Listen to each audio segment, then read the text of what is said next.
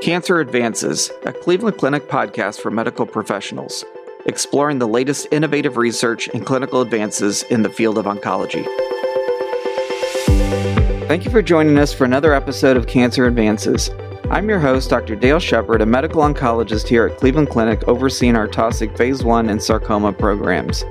Today I'm happy to be joined by Dr. Melanie Robbins Ong, the physician lead for patient and family support services here at Cleveland Clinic.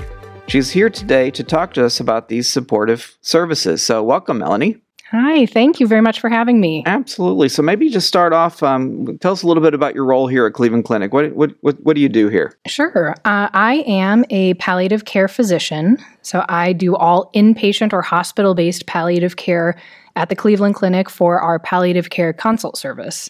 All right. So, clinically, you focus more on on inpatient, but tell us a little bit of, give us an overview about what kind of services we have here at Cleveland Clinic.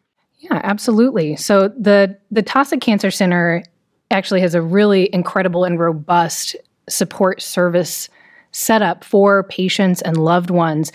And so I within the palliative department get to not only take care of patients from a symptom standpoint, communication standpoint from my palliative role, but I'm also the as the physician lead for the patient and family support services, can really help make sure that we have well thought out, robust, accessible ways to help people have better quality of life while they're receiving treatment. Because we know that if you feel better, you do better. Um, so, Taussig Center has a whole list of things that are available. Probably the most Im- one of the most important ones, because it's sort of the center for how to get to all of them, is the Scott Hamilton and Helen McLaren Patient Resource Center. Uh, that is really the center of where all of our information is. We have a wonderful healthcare liaison named Bria who sits down there and can answer any questions from patients and loved ones about what's available, provide pamphlets, calendars of activities, and really guide people if they feel like they know they need something but they're not sure what. And then each of the individual types of services we have, we have art therapy, which can be done in the studio or in a private session, can also be done in the infusion suite while people are receiving therapy. We have music therapy, which is also often done in the infusion suite. So while people are receiving chemotherapy, they could actually have a therapy session that would distract them from what's going on uh, or help them with coping and symptoms. We have mindfulness meditation. We have what we call the Reflections Wellness Program. They do Reiki, uh, guided imagery, reflexology. We also have facials and skincare available because we know chemotherapy does a lot to your body, including your skin. And if we can help you feel better about your skin and how you're looking, we know that also is a huge part of your overall care. Uh, we also have licensed oncology massage therapists that can really help with symptom management for our patients. And a couple other things that we do we have yoga classes. Uh, we also have a wig boutique that offers complimentary wigs to our patients, private appointments, individualized fittings, lots of different colors and styles. So, again, if chemotherapy makes you lose your hair, that can be really emotionally challenging and really make this journey feel much harder. Uh, and that's the last thing you need. So, if we can help you feel better about yourself and have a semblance of normalcy, uh, we want to do that. Um, finally, we also have yoga classes, and we work with the incredible national program, the Fourth Angel program, which partners patients and caregivers with uh, volunteer, trained volunteer mentors that are people who've gone through situations just like them. So, other care caregivers, care partners, um, other patients with similar diagnoses, similar age, they do a really nice job of matching them so that you have someone to lean on who knows what you're going through. And, and if people want to know more about the fourth angel component, we actually had a previous um, Cancer Advances episode on Fourth Angel program. So people might want to go back and listen. So um, you mentioned the access to the the resource center, which is really important. Uh, and, and and I'm happy that in in our building, it is like the focal point of the building. It's like right in the middle. The in our previous building, was actually you had to know it was there um, but it's it's right there for everyone to use. So that, that's outstanding. Now there are a lot of other services. How do patients learn about them? How do we get them involved? You know, that's a great question because it's it's tough. We want to make sure that our patients don't have to seek these things out. So we try really hard not only is the resource center, like you said, it's very visible, it's right there on the first floor. You really can't miss it because when you walk straight in, it's there. There's not really a door, it's a big open area. It's labeled, Bria's there. So we we do try to make that very accessible. We do some advertising with rack cards and other signage around Taussig so that way patients can see it. But we also try really hard to work with the infusion suite nurses, with the physicians, nurse practitioners in Taussig to help make sure they know what's available and, and really can rely on some of their expertise too. So if you're seeing your patient in your clinic and you're getting the sense that, you know, we might be having a coping issue or, you know, I really think they could benefit from non pharmacologic management of pain or anxiety we actually have a prescription pad that Bria came up with where you can check the boxes of the services you think might be helpful, or even just write a little note to Bria saying, Hey, I've got this concern. And you give that to the patient and they take it to the resource center. And then Bria can help connect them to the things that might make the most sense. That's great. And so that's certainly, um, and a lot of the things you mentioned are available both inpatient and outpatient. Is that correct? Yes, yeah. Now a lot of them, like the Wig Boutique and yoga, those are typical. Those are outpatient. Uh, but art therapy, music therapy, Reiki, there is a healing services component on the inpatient side with aromatherapy and some other things. So we do have services that cross both sides. Yeah, no, that's that's excellent.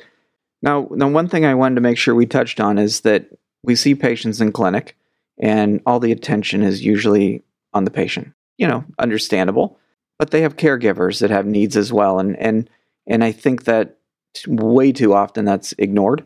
Um, sometimes I make a point of starting my conversations talking to the caregiver instead of the patient, just because mm-hmm. no one ever mm-hmm. else ever does.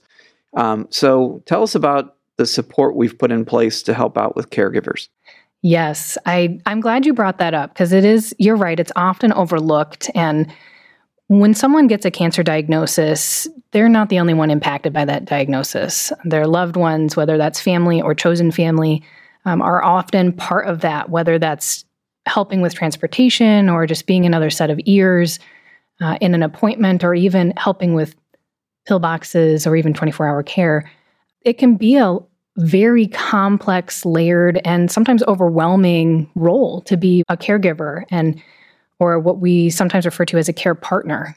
So we we worked really hard with the social workers in Taussig and with some of our caregivers in the community and did a survey to see what needs do you feel as a care partner that you have that are maybe not being met by the current system, by your oncology appointments alone, or um, by the resources that you know are available. And so we did, we sent out the survey and we also did a lot of literature research to determine what are the resources that are commonly needed by caregivers, what are the benefits? How can we better support them? And we developed a program called Caring for the Care Partner, which really focuses on bringing a lot of these incredible resources that we have for patients to be available for their loved ones, uh, for for families, for care partners, because we know that if if we can help them have less stress, less anxiety, or feel like they've got the resources they need to answer some of the tough questions, overall, everyone's going to do a lot better and feel better about it as they do it. So, what are some of the components of the, the program? So, we have in the current caring for care partner we we're in the process of rolling out a bunch of different services at this point in time we have dedicated support from our art therapists music therapy meditation and reiki um, yoga as well as a really strong component of social work support which includes counseling education resource referral support groups. And the Fourth Angel program already has a really nice setup to work with care partners. Uh, so, those are the current services available. And then in the future, we're planning on rolling out availability for people to uh, work with reflexology and, and do some of the other reflections wellness program activities. So, it sounds like we have a lot of these services that we're providing with our own providers and, and our own services. How do we interact with places like the Gathering Place and other community sort of resources? Do do we make referrals to to those sorts of uh, resources? Yes. So that that is a great question. We do try to partner really closely with some of our external resources. Social work really helps with a lot of that. They can do a social work assessment to determine what resource needs there are, whether that's lodging, finances, psychosocial support, and then connect to these outside resources like the Gathering Place or even if it's just working with a patient to get hotel access or just some other resource to help them be in the area and have care be smooth. Social work works with them on that. So I think one thing that, that might be of a concern to patients if you start talking about these services is are they covered or is there a cost to them and things like that? What what are those sorts of issues and how how are we being able to provide those so- services to patients? You're right. That is always a concern, especially when you're already going through really intensive medical therapy. One of the really beautiful and wonderful things about the Taussig Cancer Center is we have incredible philanthropy support, and we are able to offer all of these services as complementary services. So our, our patients and their care partners don't have to worry about costs. They can receive this support on us. Let us help. Yeah, that's that's great. And I think I think that uh, the more we can do by encouraging them to get those services and reassuring them of that, that's probably best because I think there might be a, a hesitancy from that standpoint. Yeah, agree. And or they might just not really understand how it could help them, or may, might not understand if you ask someone, "Hey, do you want such and such service?" They might might not know what they're signing up for and have hesitancy with that. I, will ask a question that's gonna, that'll cause trouble. Um, Go for you've, it. You've talked about a number of ways patients might be able to to know what's available. Mm-hmm. See the resource center, t- infusion nurses, um, social work might might make some recommendations, mm-hmm. and then of course there's the doc and APP sort of component. How do most people get to the services, and who needs the who needs the most um, education about what's available? Because I think I know that I'm probably in the category that that needs the most help. I I think you might be right. Um, you know, it is a mix of walk-in referrals from people who've seen the clinic or seen the sorry the resource center, uh, as well as a nice mix with with the prescription pad that's available that has the list of services you can check box. We do get referrals through that. So I would say it is it is a pretty good mix of both. I I do think continuing education for the providers of what's available within the center is the biggest way to get people connected, especially because we know we know the patients and care partners here are here for world class care and they build really strong relationships with their oncologists. And I think they really trust that relationship too. So it's a really meaningful referral when it comes from someone they know and trust if their oncologist is the one to say, hey, you know, we're going to do such and such treatment, I also think you would do really well seeing this provider because I think it's going to help support you from a symptom standpoint, or just I think you'll tolerate your treatment better. How about you check it out? I, that goes a really long way when you've got an established relationship. Yeah, makes sense.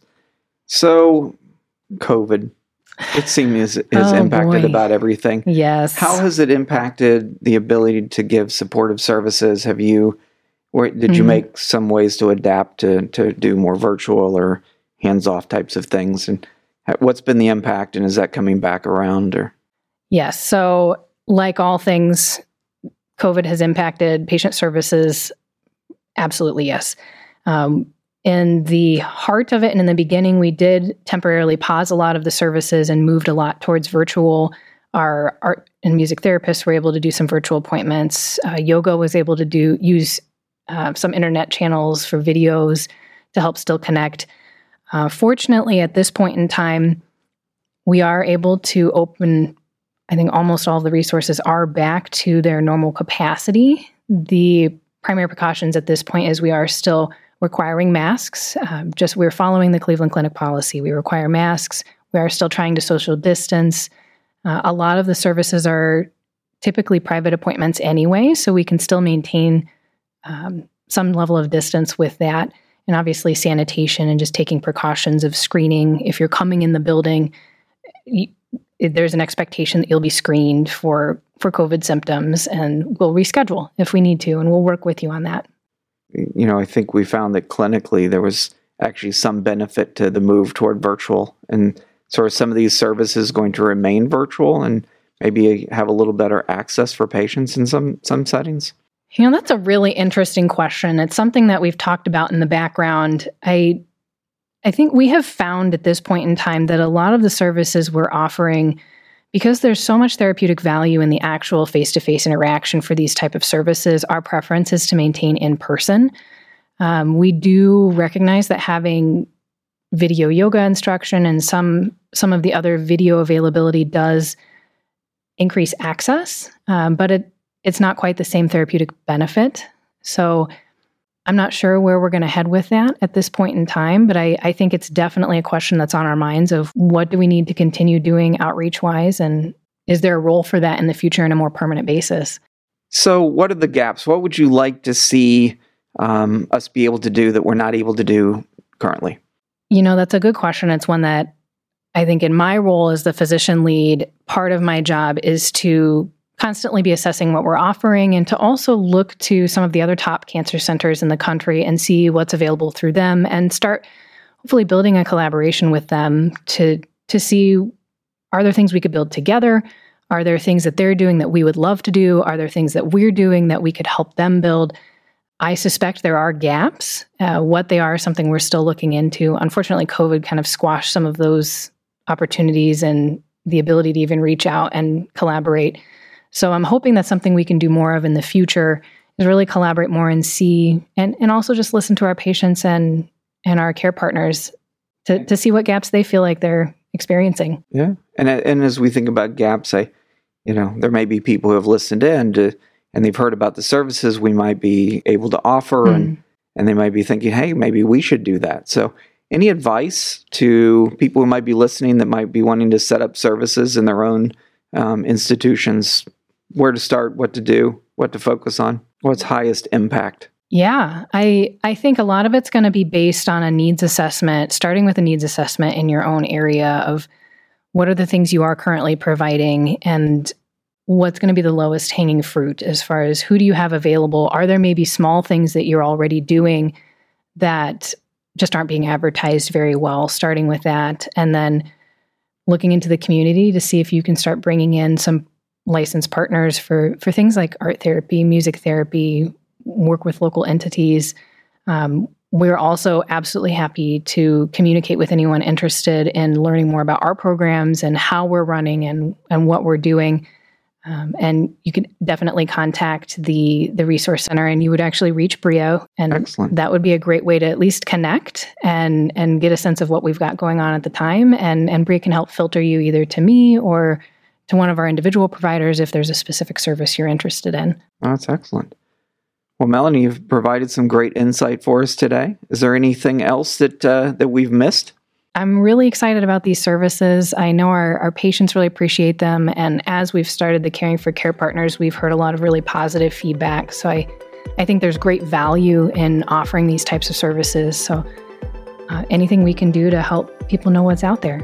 Very good. Well, thanks for being with us today. Thank you very much. If you'd like more information on our patient support services, you can call 216 445 2273.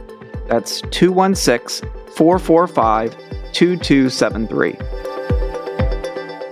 This concludes this episode of Cancer Advances. You will find additional podcast episodes on our website, clevelandclinic.org slash cancer advances podcast. Subscribe to the podcast on iTunes, Google Play, Spotify, SoundCloud, or wherever you listen to podcasts. And don't forget, you can access real time updates from Cleveland Clinic's Cancer Center experts on our Consult QD website at consultqd.clevelandclinic.org slash cancer. Thank you for listening. Please join us again soon.